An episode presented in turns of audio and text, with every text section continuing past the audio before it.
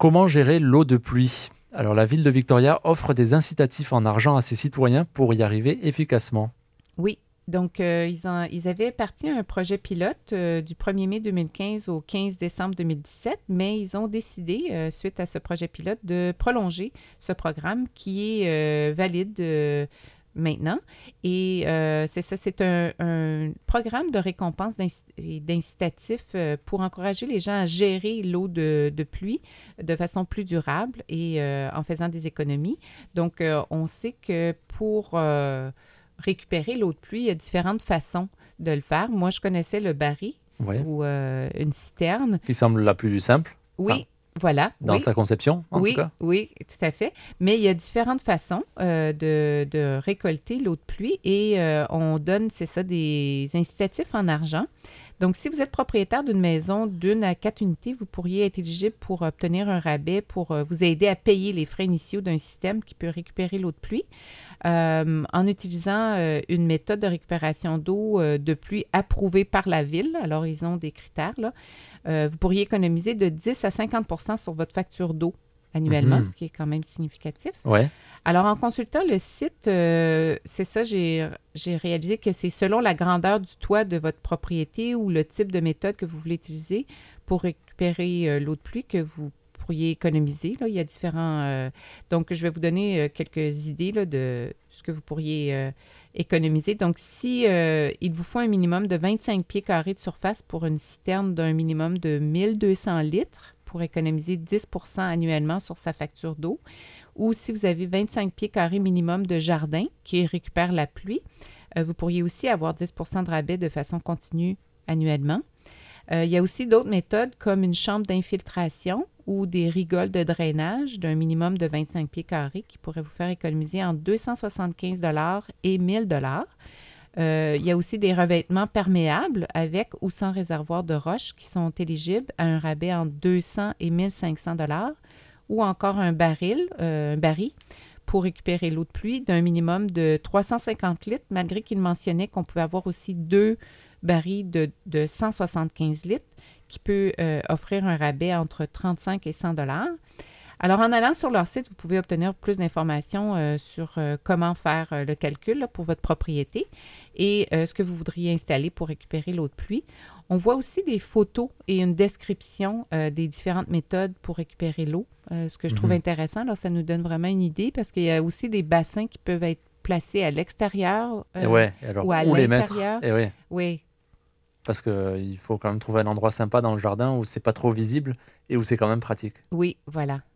Et quand tu parles de rabais, tu veux parler du rabais sur notre facture de consommation d'eau ou est-ce qu'il y a... Les deux. Il y a tout dépendant du type de méthode pour récupérer l'eau. Par exemple, le jardin. Si vous faites un jardin...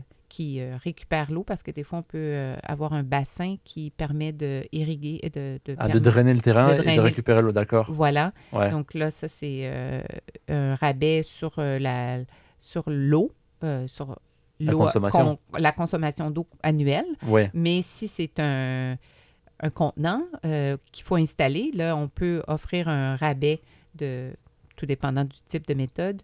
Il y a deux tableaux. Là. Il y a le tableau où on peut économiser un certain pourcentage sur notre facture d'eau et l'autre, c'est un rabais sur l'installation et la méthode, c'est-à-dire le contenant qu'on achète pour récupérer l'eau. Donc, non seulement la ville a fait le calcul sur ce qu'on va économiser, mais elle a fait le calcul pour nous sur ce qu'elle nous offre. Et donc, selon...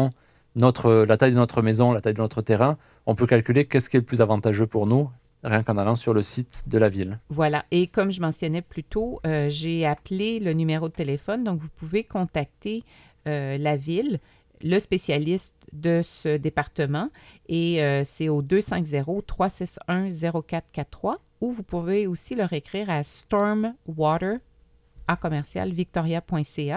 Et moi, comme je mentionnais, j'ai appelé à 12h10 hier et quelqu'un m'a répondu et très sympathique, m'a répondu à toutes mes questions.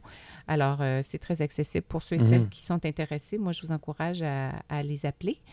Et sur le site, on mentionne que finalement, la ville veut aider les citoyens à récupérer l'eau de pluie parce que ça a beaucoup de répercussions sur la nature, sur l'environnement. Entre autres, ça peut réduire les risques d'inondation en redirigeant l'eau loin des propriétés.